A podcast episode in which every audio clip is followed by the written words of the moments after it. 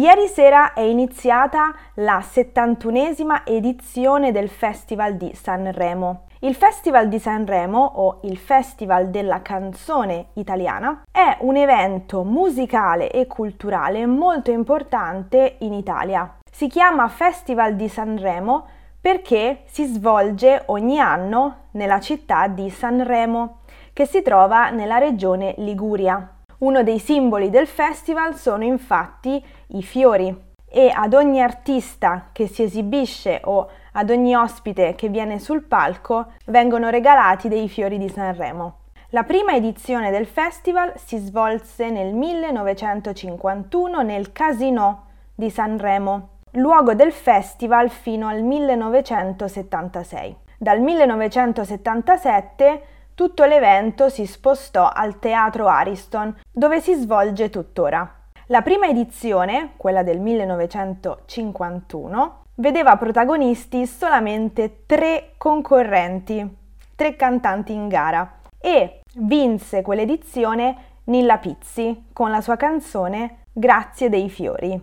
Si tratta di un evento molto importante per il panorama musicale italiano perché dà visibilità a molti artisti, sia quelli già affermati, sia quelli emergenti. Il Festival di Sanremo non è solamente una competizione canora e musicale, ma è uno spettacolo in tutto e per tutto. Ci sono infatti altre esibizioni musicali, ci sono ospiti internazionali e non, e tutto l'evento solitamente viene trasportato anche fuori dal teatro Ariston, quindi per le strade di Sanremo. Ci sono tanti programmi che seguono l'evento, programmi radiofonici e programmi televisivi. È inoltre un evento promozionale molto importante per il territorio della regione Liguria. Come vengono scelte le canzoni che partecipano alla gara? Le canzoni vengono scelte dal direttore artistico che condurrà poi le cinque serate del festival, perché il Festival di Sanremo dura 5 giorni, e le canzoni vengono scelte in base ai testi, gli arrangiamenti musicali, se queste canzoni trattano di temi sociali e contemporanei, ci sono vari motivi per cui una canzone viene scelta. Ci sono però alcune regole perché le canzoni possano essere considerate per la gara. I testi devono essere scritti da autori italiani e devono essere in lingua italiana oppure in lingua o dialetto regionale. Un'altra cosa molto importante è che devono essere canzoni inedite, cioè mai pubblicate, mai cantate prima, quindi devono essere proprio canzoni scritte e arrangiate per il Festival di Sanremo, per la gara. I cantanti in gara sono 26 e chi vince il festival rappresenterà poi l'Italia alla competizione europea Eurovision. Per decretare una canzone vincitrice, ovviamente, le canzoni devono essere votate e giudicate. E questo viene fatto da giurie scelte di esperti del settore oppure addetti ai lavori, dalla sala stampa, quindi dai giornalisti, e infine dal pubblico tramite il televoto.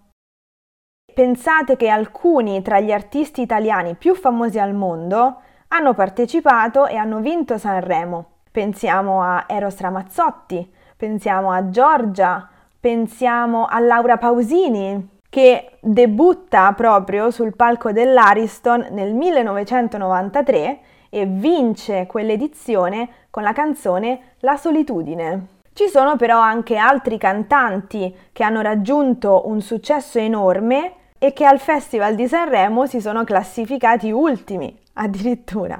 Per esempio Vasco Rossi, Zucchero. L'importante è esserci, l'importante è stupire sul palco, l'importante è far parlare di sé, nel bene o nel male. Un'altra curiosità è che nel 1958 Domenico Modugno presenta per la prima volta sul palco di Sanremo la sua canzone celeberrima Nel blu dipinto di blu. E ovviamente un posto molto importante lo ricopre la moda.